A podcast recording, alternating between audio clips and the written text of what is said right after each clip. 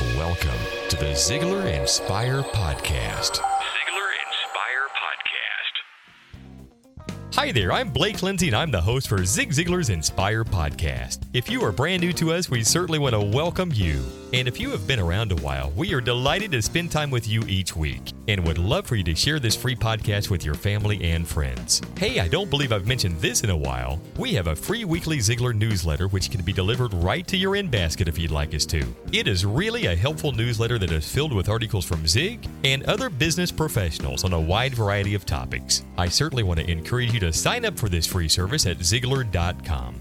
Remember the first time you heard Zig and how his words of wisdom had such a positive impact on your personal, family, and business life? Wouldn't it be awesome if every soldier, I'm talking airman, marine, sailor, and coastie serving our country, could have unlimited access to all of Zig's audio and video material anytime, anywhere? With your help, this dream is indeed possible. For less than $15, you and Zig will impact the lives of our military members and their families around the world by giving them complete access to the new online Ziglar Vault.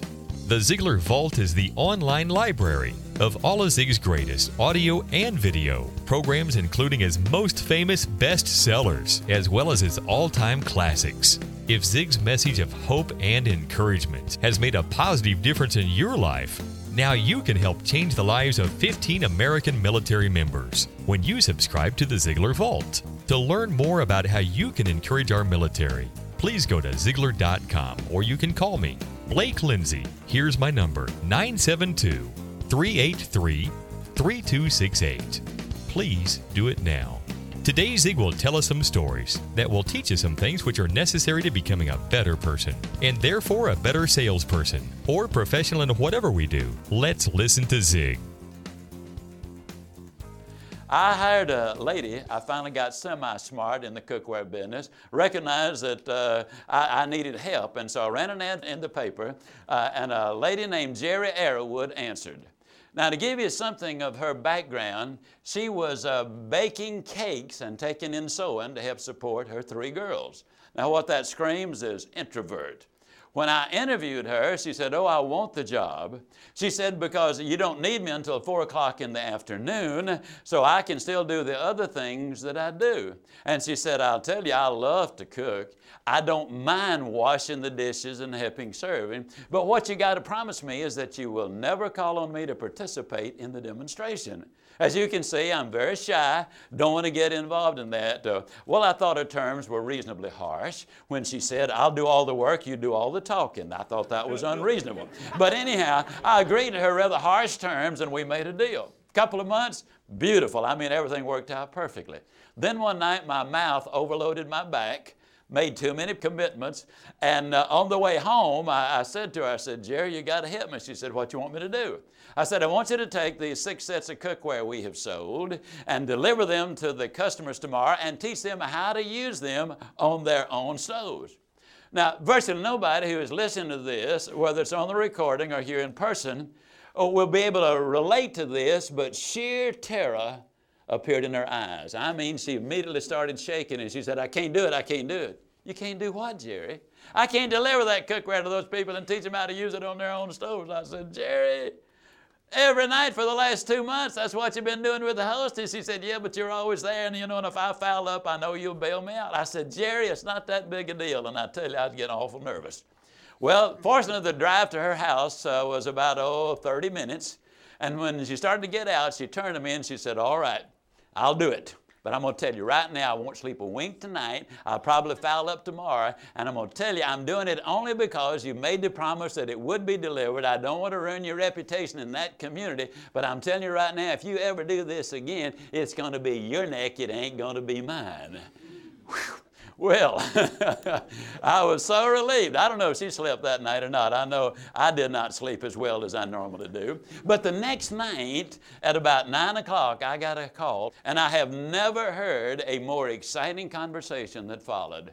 She said, Let me tell you what happened. She said, I got to the first house and they had dessert and coffee waiting on me. When I finished showing them what to do, they said I was so professional, had such a beautiful personality. She said, I couldn't believe what they were saying. She said, Three of the prospects or the customers did exactly the same thing. They had the dessert and coffee out for me. She said, I had more fun tonight than I've ever had in my life. Mr. Ziglar, I'll do anytime you want me to. I will be happy to deliver, teach these uh, people how to use the cookware on their own stoves.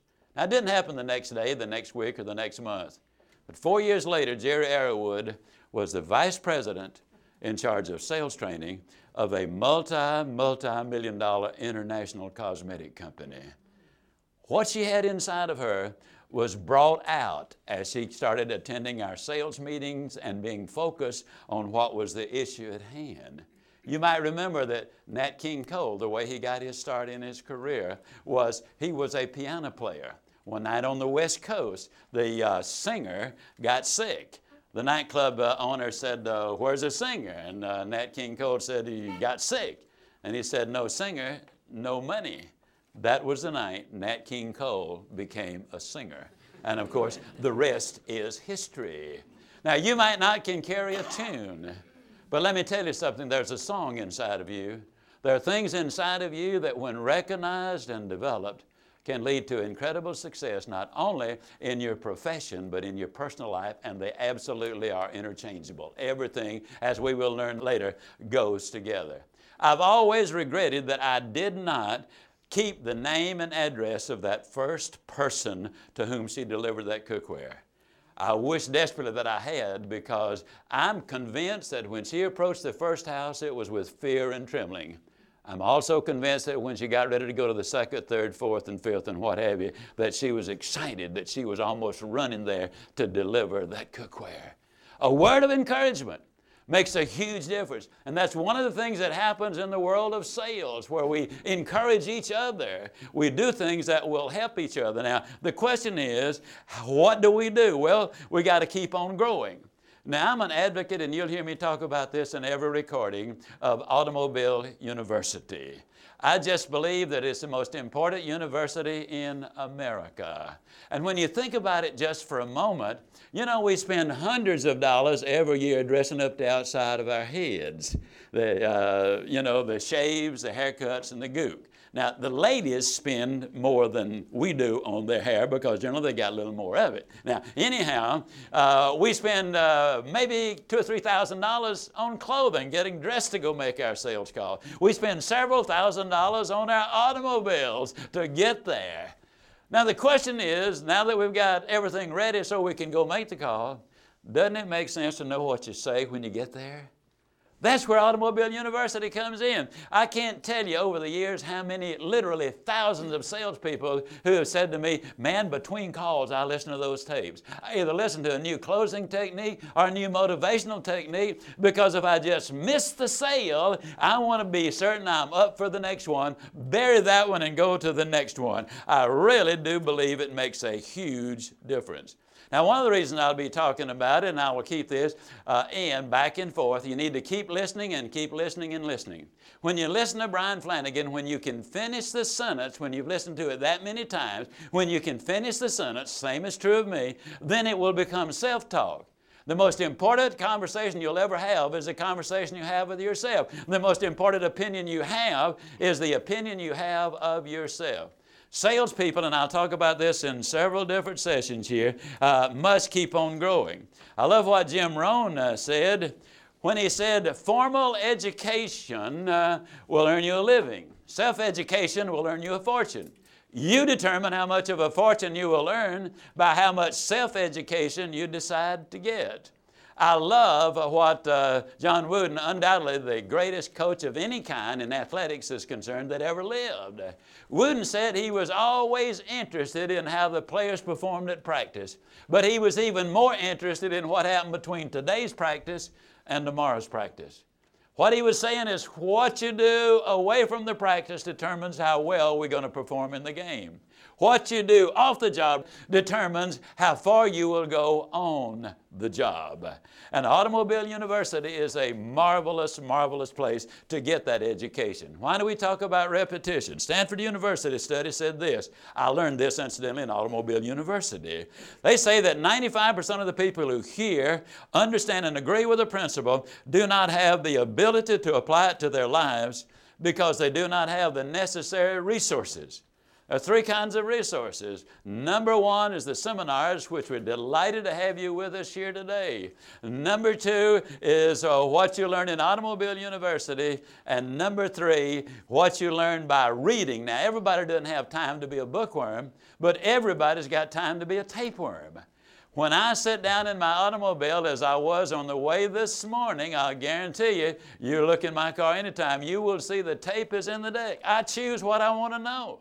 I choose what I need to know. I find it to be enormously helpful. You see, when you leave home on the way to your job or making those calls, if you get there excited, and we'll see exactly how excited that's going to be a little bit later on, uh, then you're more effective on the job. Then on the job, when you head for home, if you're listening again, you get home all excited, and that does make a difference, all right? Well, are you a tapeworm? Have you taken advantage of Automobile University? Do you get to work and then get home in a good mood and ready to face your circumstances? If you are not already enrolled in Automobile University, I really want to encourage you to try it. Go to your local library and check out a CD on any subject you want to learn more about. Start using your time in the vehicle as productive, useful time. We hope you include this podcast in your Automobile University. Until next week, I'm Blake Lindsay encouraging you to live your life to the fullest. Ziglar. Ziglar. Inspiring true performance.